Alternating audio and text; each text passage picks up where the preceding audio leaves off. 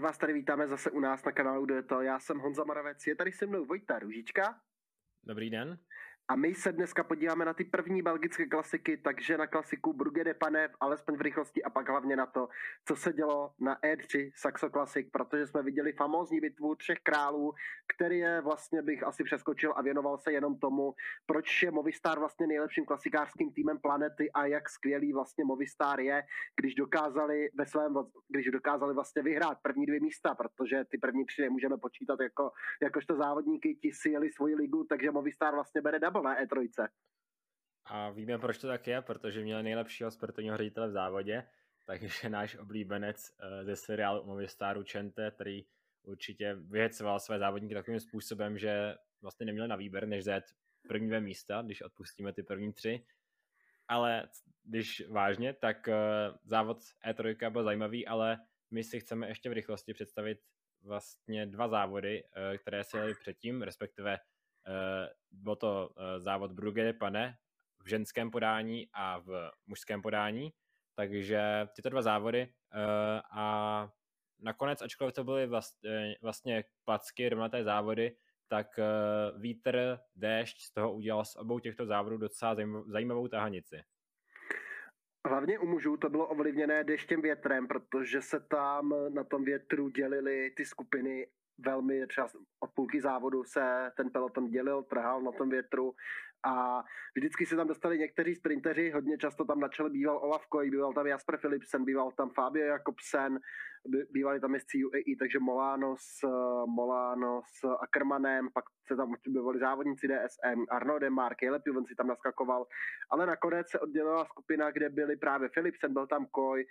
Soudal Quickstep tam dostal hned několik závodníků, včetně Fabia Kopsona, Iva Lamparta nebo Davide Balleriniho. Byla tam dvojice UAE, Molano s Ackermanem, byl tam Edward Stones, Arno Demar, Dylan Chrunewechen, takže velmi silná skupina tady těch, tady těch klasikářů se tam dostala, ale a sprinterů a závodníků a ti bojovali o výhru, no ale pak vlastně se čekalo, jestli to bude sprint. Soudal tam vlastně využíval tu svoji sílu, poměrně to držel celé vlastně pohromadě a doufali, že dovezou vlastně do sprintu ten sprint pro Fabia Jakobsena.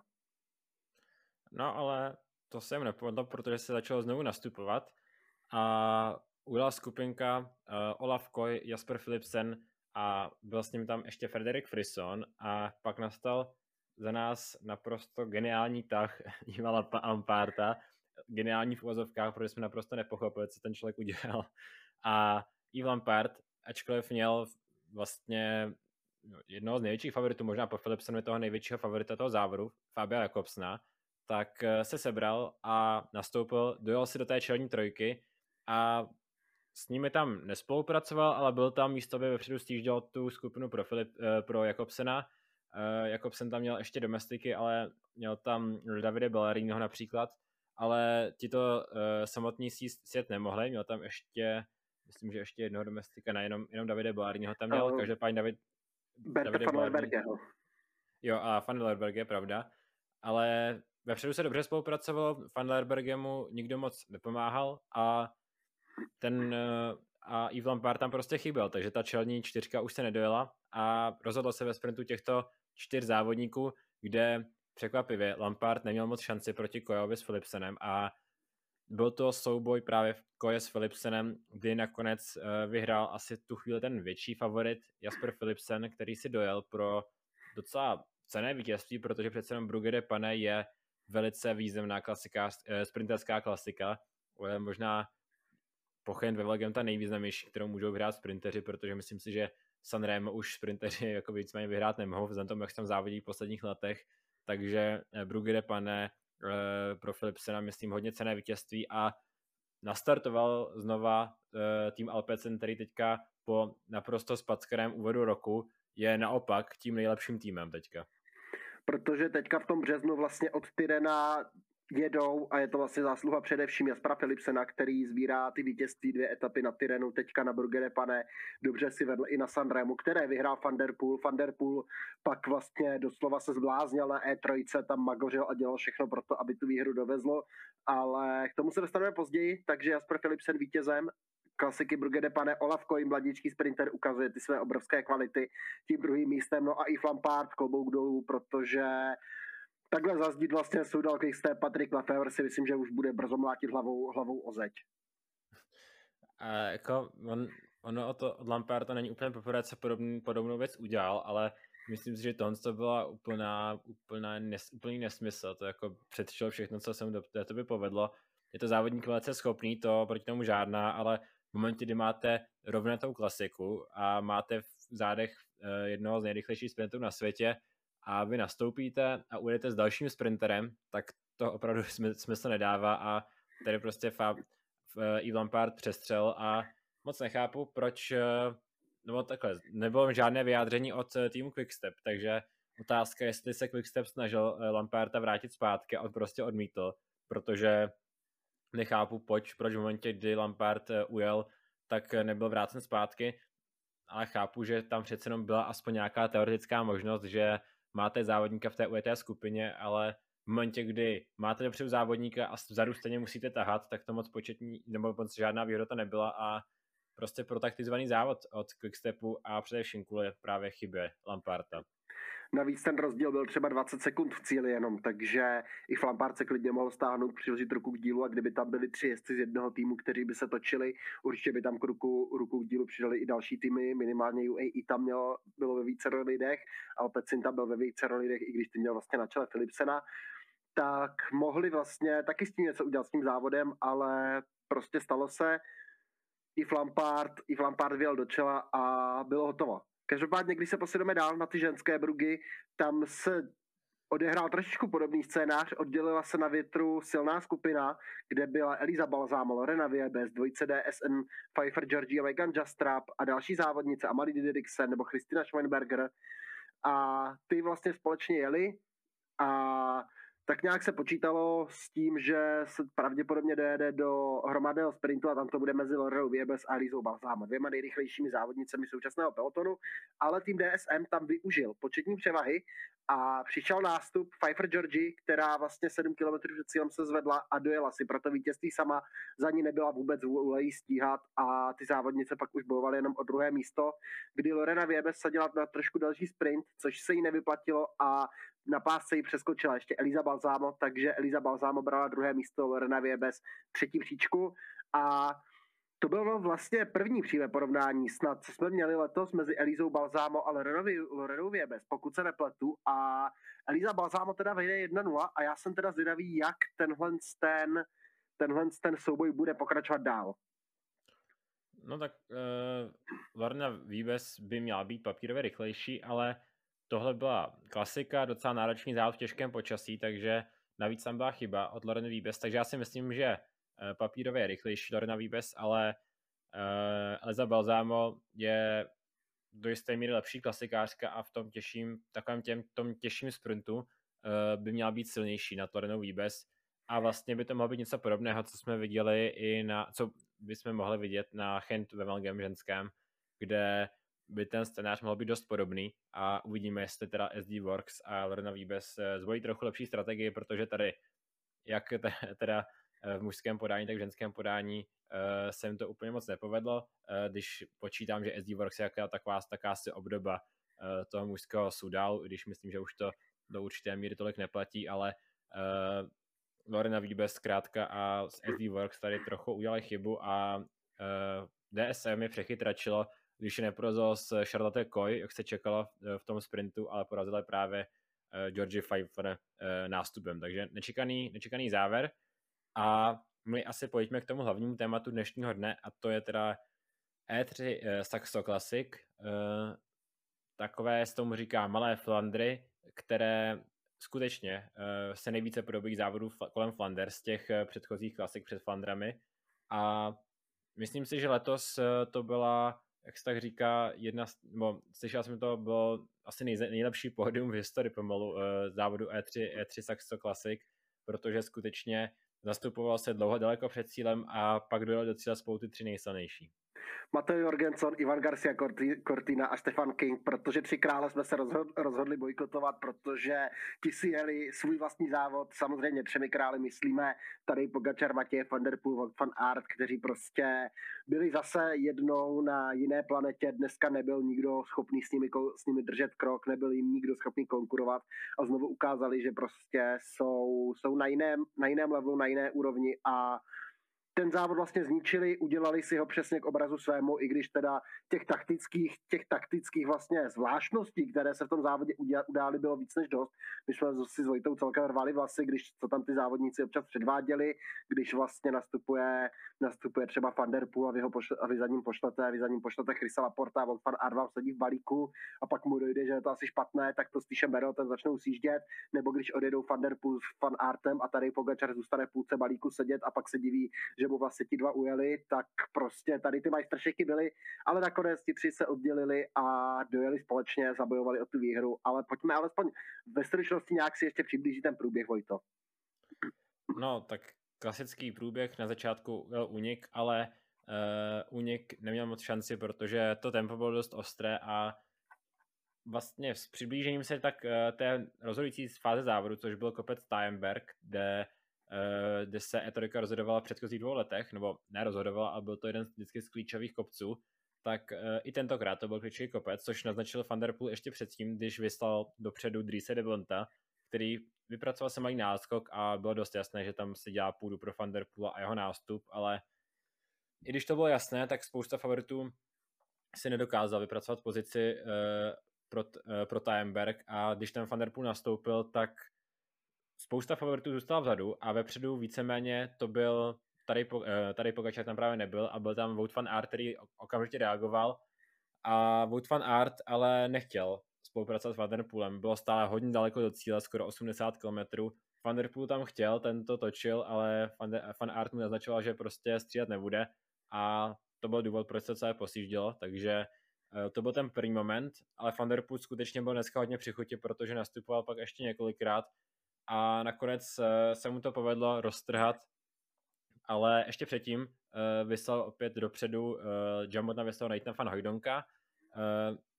Alpecin tam vyslal, Matěj van der Poel tam vyslal Serna Graga Andersena a ještě ujel Matěj Mohorič, který opět dělal takový předvoj pro van der Poel s Van Artem.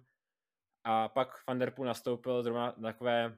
nemoc čekané pasáže, protože to nebyl žádný ten z těch dlážděných úseků společně s Van Artem tady Pogačar, jak už jsme označovali, ten uh, jsme tak pak Honzo usoudili, že ho to moc nebavilo asi, takže si vždycky dal trošku odstup, aby to bylo zajímavější. Uh, takže počkal si, když měl Van Der Poel třeba 20 metrů a teprve poté se s ním vydal stíhat. Uh, a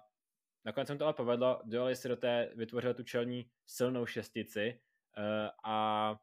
ten závod byl v tu chvíli asi rozhodnutý v tom smyslu, že bylo jasné, že vyhraje buď Van Der Pogačar, anebo Van Aert, protože uh, ti zadu začali se otáčet, hádat a nakonec, eh, nakonec eh, se skutečně vykrystalizovala tato trojice, která bojovala o to vítězství tady Pogačar prostě chtěl asi trošku špetku adrenalinu, vždycky si nechat odjet ty dva největší rivaly a pak je sjíždět, dát do toho trošku víc úsilí, asi, asi si to dal jako tréninkovou jízdu, nebo nevím, co tam vymýšlel, protože přece jenom, když víte, že vám Van Der Poel na Timbergu už jednou nastoupil a ujel vám, protože jste byli ve špatné pozici, tak bych se mu přilepil na zadní kolo a z toho se nehnul, protože bylo jasné, že když se to sjelo jednou, tak to Van Der Poel zkusí znova Přesně pak to začal dělat Wout van Art, potom co vlastně si vylámal zuby na tom, když tam po něm posílal týmové kolegy a pak ho musel zase chytat zpátky. No, každopádně vykrystalizovala se ta trojice, to se stalo na Paterbergu, myslím, pokud se nepletu, kde vlastně se zbavili Van Art, Pogačar a Van Der Poel zbytku a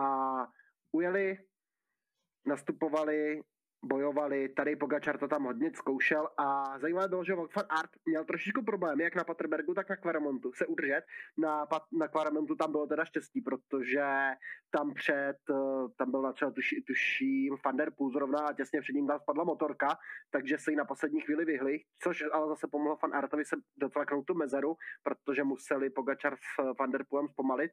a pak vlastně dojeli takhle spolu, další poslední stoupání na trase byl Tigenberg, tam to zkusil Pogačar, tam to zkusil i Wout van Aert, nebo minimálně tam navýšel tempo, ale tihle tři dojeli až do sprintu. Pogačar to ještě zkusil 3 km před cílem a 15 metrů před cílem, dejme tomu, ale Van der Poel vždycky viděl Pokryho a Vogt van Art taky. Za nimi mezi tím se vytvořila velmi zajímavá stíhací skupina, taky z takových jako jezdců, kteří se tam tak nějak motali. Byli tam právě, byl tam Hojdong, byl tam Nejlands, byl tam Serenkrak Andersen, byl tam Pipogana, Valentar Madla, Stefan King, byl tam Matej Mohorič a taky dvojice Movistaru Jorgensen s Cortinou, kteří právě na Tigenberku odjeli se Stefanem Kingem. Movistar získal převahu a Matej Jorgensen pak nastoupil, dojel si pro čtvrté místo, Ivan Garcia Cortina nastoupil do si pro páté místo. No ale jak to dopadlo na čele teda? Uh, na čele to dopadlo tak, to méně podstatné. Uh, Pogačar to ještě zkusil, protože já jsem osobně třeba trochu váhal, jestli Pogačar by přeci jenom i proti těmto dvou nemohl být nějakou šanci v tom sprintu, ale mně připadalo, že ani Pogačar si mu do toho sprintu nevěřil, proto nastupoval, navíc pak do toho sprintu šel z mo- ne moc příjemné pozice, z mého pohledu to vypadalo, že se i trošku bál, eh, aby to nedopadlo jako na loňských Flandrech, protože eh, jak fan, fan Art, tak Van der Poel už asi dva kilometry před cílem se po sobě začali ohlížet, hodně zpomalili. Jorgensen mezi tím zezadu letěl a dotáhl ten náskok asi nějakých 35 sekund. A tady Pogačar možná tu se bál, aby tam skutečně nepřijela ta, celá ta skupina, nejenom Jorgensen a nepřišel ještě o pódium, takže ne, že by úplně tahal, ale jel aspoň nějaké částečně udržovací tempo a měl špatnou pozici do toho sprintu zkrátka, takže velice rychle, jakmile se začal sprintovat, se přes ně oba dva rychle dostali a uh, Pogačar nakonec vypustil i ten sprint, protože viděl, že nevyhraje. Mezi Pogačarem, uh, mezi Van Der Poelem a Van Artem to bylo docela těsné, dlouho ale vedle sebe, ale Van Art měl od začátku navrh a a vlastně Van Der Poel uh, taky už ten konec úplně vypustil, protože viděl, že Van Art zkrátka ten sprint vyhraje a Fan Art obhájil vítězství na E3 a dojel si teda pro cené vítězství, eh, protože letos spíš se spekuloval o tom, že Van Der Poel byl eh, úspěšnější, ale teď je to skutečně, jak jsme říkali po Sanremu 2-0 pro Van Der Poel, tak je to teďka 2-1. Fan Art snižuje trošku ten, ten svůj odstup. Na druhou stranu, zajímavý pro mě dneska takový, takový, takový paradox. Fan Art vyhrál, ale pro mě osobně, když se vezmu na zátkolem Fander, tak je po dnešku o něco menší favorit, což je trošku zvláštní, ale je to s tím, že zkrátka Van a Pogačar byli v tom závodě podle mě o něco silnější a Fan Art pak eh, si trochu pošetřil na ten sprint a chytře zvládnu ten sprint. Uh, Fan Art tam měl vlastně trošičku problém v těch stoupáních, když to Vojta takhle nakousl, protože on tam vždycky měl mezeru, jak na Paterbergu, tak na Kvaramontu to pak vlastně zalepoval těsně zatím. Na Kvaramontu mu tam pomohla ta spadená motorka pod vrcholem, takže tam to spasil takhle, ale je pravda, že v těch stoupáních zaostával na druhou stranu, za, když za Paterbergem tam měl tu mezeru, tak si dokázal dolepit, takže bych tam neviděl takový problém, ale souhlasím s tím, že pokud budou chodit, pokud na Flandrech přijdou další dynamické nástupy, tak budou schopní Van Der Poel s Pogačarem třeba ho očesat. Na druhou stranu van Aert taky vypadal tak silně, že si myslím, že by byl, možná byl schopný odolávat a dojet tam, vrátit se. Prostě když tam ta mezera nebude nějaká velká, tak se tam možná vrátí, protože i Van Der Poel s Pogačarem si moc dobře budou vědomi vlastně síly toho druhého, takže si nebudou chtít vlastně pomáhat na 100%, si myslím. Takže otázka. Každopádně už jste nám i na Instagram třeba psali, že vlastně jste otevírali belgická piva po tom, co jste měli koupena na cyklokros, když jste chtěli slavit fan artovou výhru, tak museli počkat, takže dneska je otevřete a že je to skvělý den pro Jumbo, protože mimo jiné Primož Roglič hrál na Katalánsku poměrně jasně, ale to sem nepatří, to bude až v neděli. Teďka pojďme na E3, protože Jumbo a hlavně Alpecin vypadají extrémně silně jako klasikářské týmy po dnešku. UAE to třeba vyhořelo, tam Pogačar byl celý závod nebo tu druhou půlku v těch rozhodujících pasážích úplně sám, ale třeba to, že tam Fan Art dokázal dostat Fan Hojdonka, že tam uh, Van Der Poel měl Serna Kraga Andersena, který má teda famózní formu, musím říct, i po tom, co předváděl na Sanremu, to je určitě věc, která je nutná zmínit a je nutné, je nutné s ní kalkulovat i na Flandry. Takže tady ta síla těch týmů bude taky důležitý faktor. Jumbo nebylo tak dominantní, jak jsme viděli na Omlopu a na Kurne, tam to byla úplně, si ten, ty závody oba podmanili. Uh, myslím si, že Alpecin se jenom do jisté míry vyrovnal a dneska byl skoro Alpecin i silnější, protože Jumbo uh, přišlo docela brzo o Benota, který měl pád, uh,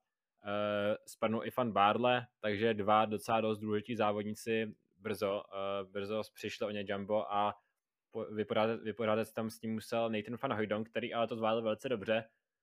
Uh, oproti tomu Alpecin ten um, Van Der Poel tam měl vždycky, uh, ať už Dries Debonta nebo Sena Kraga Andersna. Uh, případně v těch klasikách pak na Fandrech může být ještě Quinten Hermans dobře, ale uh, ten tým byl hodně silný a Van Der Poel má s Brinterou dříve spíš neměl, protože teďka Alpecin skutečně je hodně silný tým a jeden z těch nejsilnějších klasikářských týmů vedle Jamba to vypadá tak, že jsou to teďka ty dva nejsilnější klasikářské týmy, alespoň vzhledem k závodu kolem Thunder. Uvidíme pak, jak to bude třeba na Rube a další klasiky, ale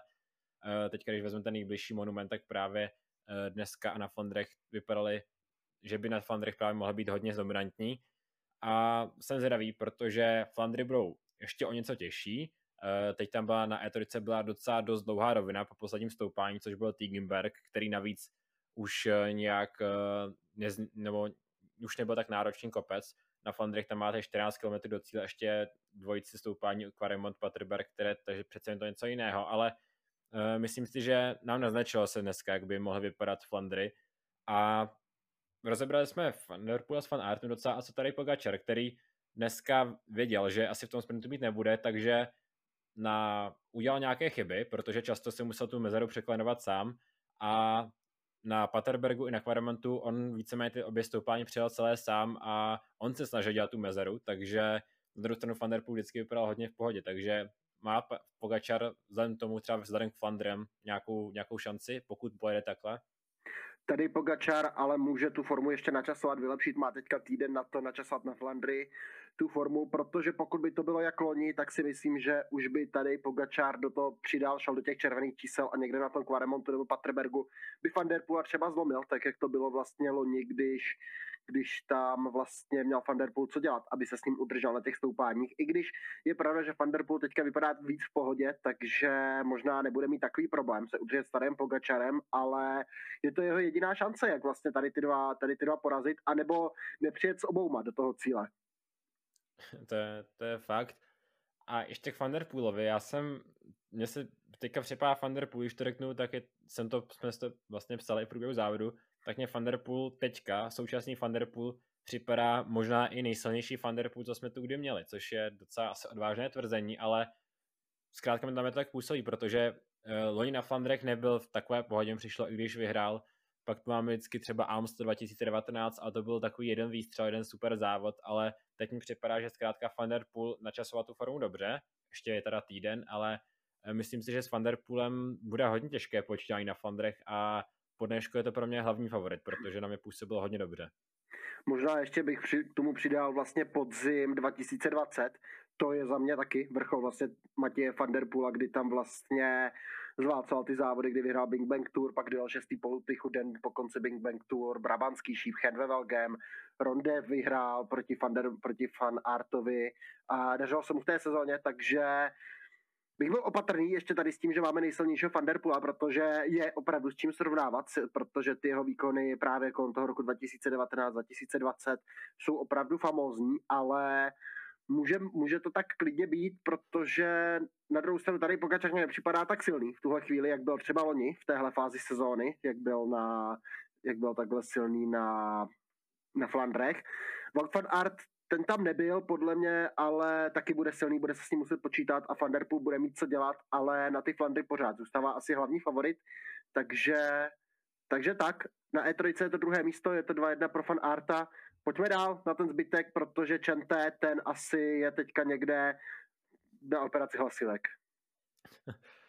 Movistar se s tím nepádal a rovnou prohlásili asi minutu po, start, eh, po, po dojezdu, že to byl nejlepší klasikářský výkon, eh, když nepočítáme samozřejmě Ardeny, ale na těch dlážených klasikách to byl nejlepší klasika, což je dost, dost odvážné tvrzení, protože eh, přece jenom máme tu třeba Immanuel Ervity dojel, myslím, že v desíce na Rube i na Flandrech, ale tentokrát to byl, to byl vždycky takový, že se naskočil Revity do úniku, nějak se tam dostal a tentokrát byl Movistar skutečně ten hráč, který nějak ovlivňoval ten závod a byl po tom zbytku světa skutečně nejsilnější, protože uh, Jorgensen tam ujel sám, pak uh, ten sprint vyhrál uh, Cortina, takže Movistar byl skutečně něco, na co nejsme zvyklí uh, a Movistar byl schopen nějakým způsobem ovlivňovat ten závod a byl hodně silný, což skutečně ačkoliv jsem tušil, že by třeba Cortina mohl něco udělat, Jorgenson je to vítěz závodu kolem Ománu, takže jako je to přece jenom spíše závodní na celkové pořadí jsem čekal, ale ukázal nám, že je velký univerzál a Movistar překvapil mě, nečekal jsem to. Je to borec, který s dlážděnými klasikami hlavně nemá vůbec žádnou zkušenost. Jel jednou omlop, který nedojel, jel jednou kurne, kde skončil vlastně 24. což kurne je typově spíš závod ve Velgem, ne, ne uh, typově spíš ve Velgem, ne, ne Flandry nebo E3 ale jak říkáš, je to vítěz kolem Ománu, letos byl 18. na Omlopu, teďka čtvrtý na E3, Mateo Jorgenson, obrovský univerzál, jezdec, který má i desítku z Paříž třeba, a klobouk dolů, protože já jsem třeba netušil, že tohle v mladém Američanovi může být. A ukázal nám to, že může, že to je univerzál, který zvládá všechno, takže skvělý výkon od Jorgensona a i skvělý výkon od Cortiny, který ten potenciál víme, že má, ale dneska, dneska zel až na očekávání dobře. Dobře se počínal i tým, uh, tým FDJ, který tam měl tu očekávanou dvojku Maduas King, uh, kteří, řekl bych, nesklamali, ale ani jak úplně nezazářili. Dělali dobře, uh, do, jsou to oba dojeli v první desíce, ale opět, když tak řeknu, přišli trošku s křížkem po funuse, protože dejme tomu na ty tvrdní tři dneska asi nikdo neměl, ale King tam taky nastupoval několikrát v neúplně vhodných chvílích a nakonec eh, z toho nevytěžili, eh, nebo porazil nakonec Movistar, takže eh, což na klasikách většinou bývá hodně špatné a tentokrát to je docela překvapení, ale FDŽ je takový nevyrovnaný výkon, ale myslím si, že pro Flandry to je docela pro Rubé a King pro Rubé a Maduas pro Rubé a pro Flandry je docela dobrá přes dnešní výkon, ačkoliv tam byly třeba nějaké, nějaké rozpory a nějaké chyby. Rozhodně souhlasím, jako Vadlantar Maruás, tam byl problém, že jak to roznastupovali Pogačar, Van Der Poel, Van Aert, tak se tam ten peloton nedělal na skupiny, Maruás třeba zůstal v té zadní skupině, že vepředu byl jenom King a muselo se počkat, až se ty skupiny spojí, aby se dostali do toho závodu, ale pak tam byli, byli vidět, nastupovali, King tam pak odjel teda s Jorgensenem Cortinou, kteří ho v závěru trhli, ale Šesté místo, příslip dobré formy, ta desítka tam je, desítka na Flandrech je podle mě aspoň pro jednoho z nich celkem reálná, takže uvidíme. Grupa má dobrý výkon, Matej Mohorič zase bojov, bojoval srdnatý výkon, nakonec sedmé místo, taky klobouk dolů. O Sernu Kragu Andersenovi jsme mluvili, deváté místo nakonec síly, velký pomocník a skvělá forma v týmu Alpecin. Za Ineos desáté místo Pipo Gána nakonec uvidíme, jestli si ty Flandry rozmyslí. Říkal, že pokud předvede dobré výkony na E3 na Chentu, takže ty Flandry ještě zváží. Já myslím, že by tam jet měl, protože on dneska taky chyboval takticky spíše. Hned při tom prvním dělení zůstal vzadu. Musel tam asi hodně sil nechat tomu, aby se vrátil. A nejel špatně. Uvidíme Flandy přece na těch stoupáních typu Quaremont, Paterberg. Asi by to bylo pro něj příliš moc uh, udržet se s těmi tou top trojkou, ale uh, dneska, kdyby jel takticky lépe, tak měl navíc a třeba na Flandre ještě může pozbírat nějakou formu, uh, vyzkouší si ještě Hens, takže s těmi klasikami nemáme zkušenost, takže podle mě Flandry klidně může být takový černý kůň toho závodu, pokud pojede. Souhlasím a šel bych teďka na největší průser dne. Řeknu to takhle, Soudal Quickstep, prostě kde byli? Kde byli? Kasper a Žilen Ala Filip odpadal strašně brzo, Kasper Asgren se tam párkrát minul na čele, pak zmizel, i Lampard tam seděl ve skupině, nic nepředvedl. Kde byli? No, viděli jsme tak nějak, Algren nebyl úplně neaktivní, zkoušel tam i na takových těch hluchých místech toho závodu eh, třeba podjet,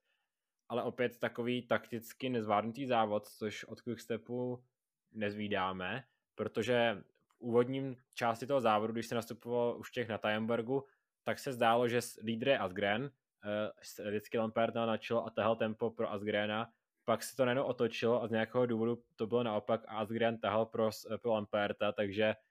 asi to kluci měli určit už na začátku, na koho pojedou, nebo jestli si najednou eh, Asgren řekl, že se necítí úplně dobře, ale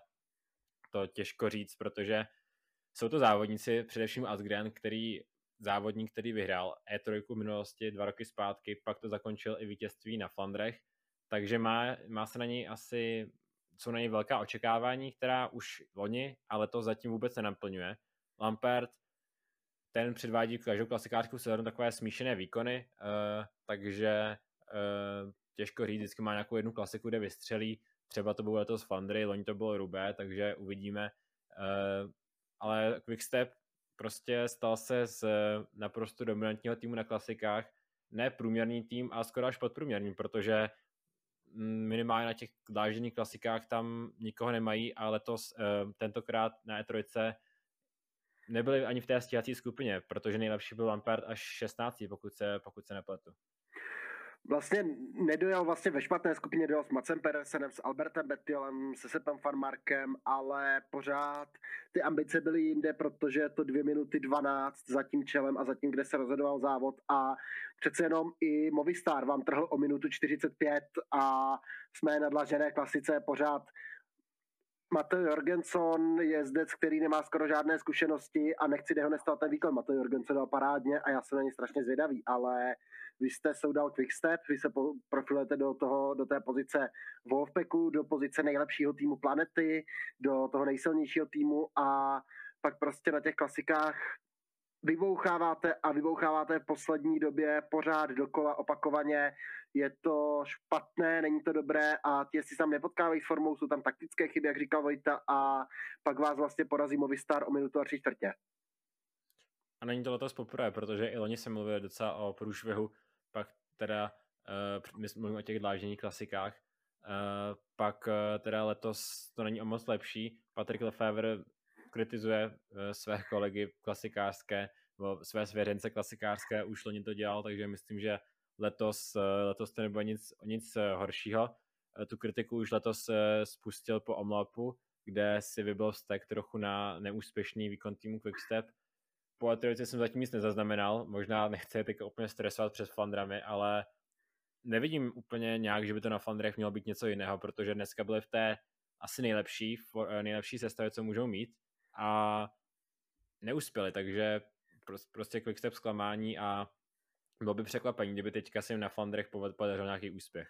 Navíc v průběhu toho závodu Asgaren nastupoval, Alá Filip tam zkoušel něco vymýšlet na Taimbergu, ale neúspěch nakonec vybouchli, Alá Filip ani nedojel, Asgaren nakonec hluboko v poli poražených, jediný, kdo se tam motal, byl i Lampard, ale až 16. místo, taky to není výsledek, pro který jsem Quickstep určitě přijal. Další poražení určitě Aže Dezer, nejlepší až 18. Stande Wolf, 2 minuty 14 ztráta, takže taky žádná slava. Greg van Avermaet se teda vrací po zraní, ale Benoit Kostnefra Olinesen absolutně neviditel, neviditelný, úplně mimo ze hry. Jayko Alula až 27. až 27. Luke Derbridge taky nic moc, taky by se možná čekalo trošičku víc, ale zase Zdeněk Stybar se vrací asi po nějakých zdravotních komplikacích. Vanty asi se taky čekalo víc a z 30. místo Laurence Rexe 7,5 minuty taky není úplně ten ideální výkon, takže těch poražených týmů, a které budou muset před Flandrami zpytovat svědomí, je tady dost. Těch vítězů je tady taky dost. Movistar si myslím, že ten pojede teďka na velkém obláčku. FDŽ může být spokojené s tím výkonem. Matej Mohoric si myslím, že se nemá za co stydět tři králové jsou, jsou víceméně jasní, ti přijedou na Flandry a typu, že to bude, že ten obrázek bude dost podobný. A Alpecin si myslím, že si může spolehat na tu, na tu sílu a jediná otázka, která vlastně nám, to, nebo mě z toho tak vystává, hlavní otázka je, co, co s Inelsem, protože vlastně nebyl tady Sheffield, nebyl tady Pitcock, který nevíme, kdy se bude vracet, byl tady Ghana, který to nakonec nezajel špatně, byl tady Ben Tender, který nevypadal špatně, ale otázka. Jonathan Narváez teda ještě spadl na zem, ale to je tak jako největší otázka za mě z E3, co, co bude s uh, Ineosem. Nebo jak to pojme Ineos? Uh, tak uh, Ineos už dostal, no, uh, Tom Pitcock už dostal údajně zelenou a mohli bychom ho vidět už na Dvars příští, vík, uh, příští týden a pak na Flandry, takže Kent ještě nepojede, ale příští týden už by se mohl vracet, takže uvidíme, na druhou stranu Pitcock, ačkoliv eh, je to určitě mimořádný závodník, tak eh, na Flandry pro mě jsou mnohem lepší ty Van Der Poel, Van Art a bude to pro ně mimořádně těžké, aby tam s nimi udržel. Eh, spíš to vidím, že by se mu to povést, bylo by to pro mě spíše překvapení, kdyby tam dojel třeba s těmi třemi dneska on nebo příští týden, takže uh, uvidíme a jestli sadí na Filipa Gánu nebo na Magnuse Sheffielda, který ale taky letos má z mého pohledu trochu horší výkon, než jsem v něj vkládal po té loňské sezóně, takže asi skoro, skoro se mi zdá, že Filipo Gána a nějaký třeba další nástup trošku udělat ten závod překvapivý, eh, tak to by byla možná cesta na úspěch eh, jak na Chentu teda, tak, eh, tak na Flandrech potom. Určitě a Tom Pitcock vlastně potom odřesu mozku se bude asi trošičku chvilku vracet, takže bych čekal, že bude ladit tu formu až na Ardeny, ne teďka vlastně na Flandry, takže bych to asi nepočítal, ale to jsou co by kdyby a už se dostáváme k těm Flandrám, což nebylo téma tohoto videa. Takže Pro rekapitulaci E3 Saxo Classic, vítěze Mato Jorgenson, druhý Ivan Garcia Cortina, třetí Stefan King, protože tři králové na čele Vogue Van Art, Matěje van der Poel, tady Pogačar sjeli svůj závod a Vogue Van Art to teda vyhrál před Matěje van der Poelem a tady Pogačarem, byli na jiné planetě a tak se k ním musí přistupovat. Prostě jsou v tuhle chvíli asi tři nejlepší cyklisti planety bez debat a kam přijedou, tam se na ně musí, tam se na ně musí koukat a na Flandry jenom potvrdili vlastně to, co už jsme věděli, že oni tři budou ti, kdo tam budou míchat kartami a oni tři budou ti, kdo budou tvořit ten závod. A my se uvidíme znovu po závodě Chent ve Velgem, kde budeme zase už o něco moudřejší vzhledem k závodu kolem Flander, ale neuvidíme tam třeba Matěje van Pula, tam uh, Alpecin sází na Jaspera Philipsena, uh, neuvidíme tam ani tady Pogačera, který by podle těch zatím předběžných zpráv měl jet až teďka Flandry, měl by vynechat i Dvars, a uvidíme tam ale Vouta fan Arta, takže to je tak možná jediné, ale každopádně závod, který se taky velice významný závod, kde bude úplně jiný okruh, nebo částečně stejný okruh favoritů, částečně tam budou ale i klasičtí sprinteři. Quickstep tam bude možná doufat Tima Merliera, že jim zachrání tu klasikářskou sezónu. A my se budeme zase přihlásíme po Chenvevelgem a zároveň budeme mít v tu chvíli dojete i závod kolem Katalánska, kde se teďka přetahuje Primoš Roglič s Eventpoolem, takže to si taky rozebereme a v neděli se teda uvidíme znovu uh, s rozborem Handwevelgem, zátkolem Katalánska, takže dva důležité závody. Uh, dneska jsme se rozbili E3, takže děkuji za pozornost a v neděli zase nashledanou. A taky závod Brno Bíteš Brno. Teda Bíteš Brno Bíteš, pardon. Já se chystám na ten kousek od domu, takže doufám, že se třeba ve Velké Bíteši s vámi s někým potkám. Dejte, nám, dejte mě vědět, jestli tam budete, můžeme se potkat, můžeme prohodit pár slov já tam budu a budu rád, když se s vámi uvidím. Takže díky a budu se na vás těšit taky v neděli, pak buď ve Velké Bíteši, anebo pak na, při našem tradičním rozboru Chentu a závodu kolem Katalánska. Takže díky a nashledanou.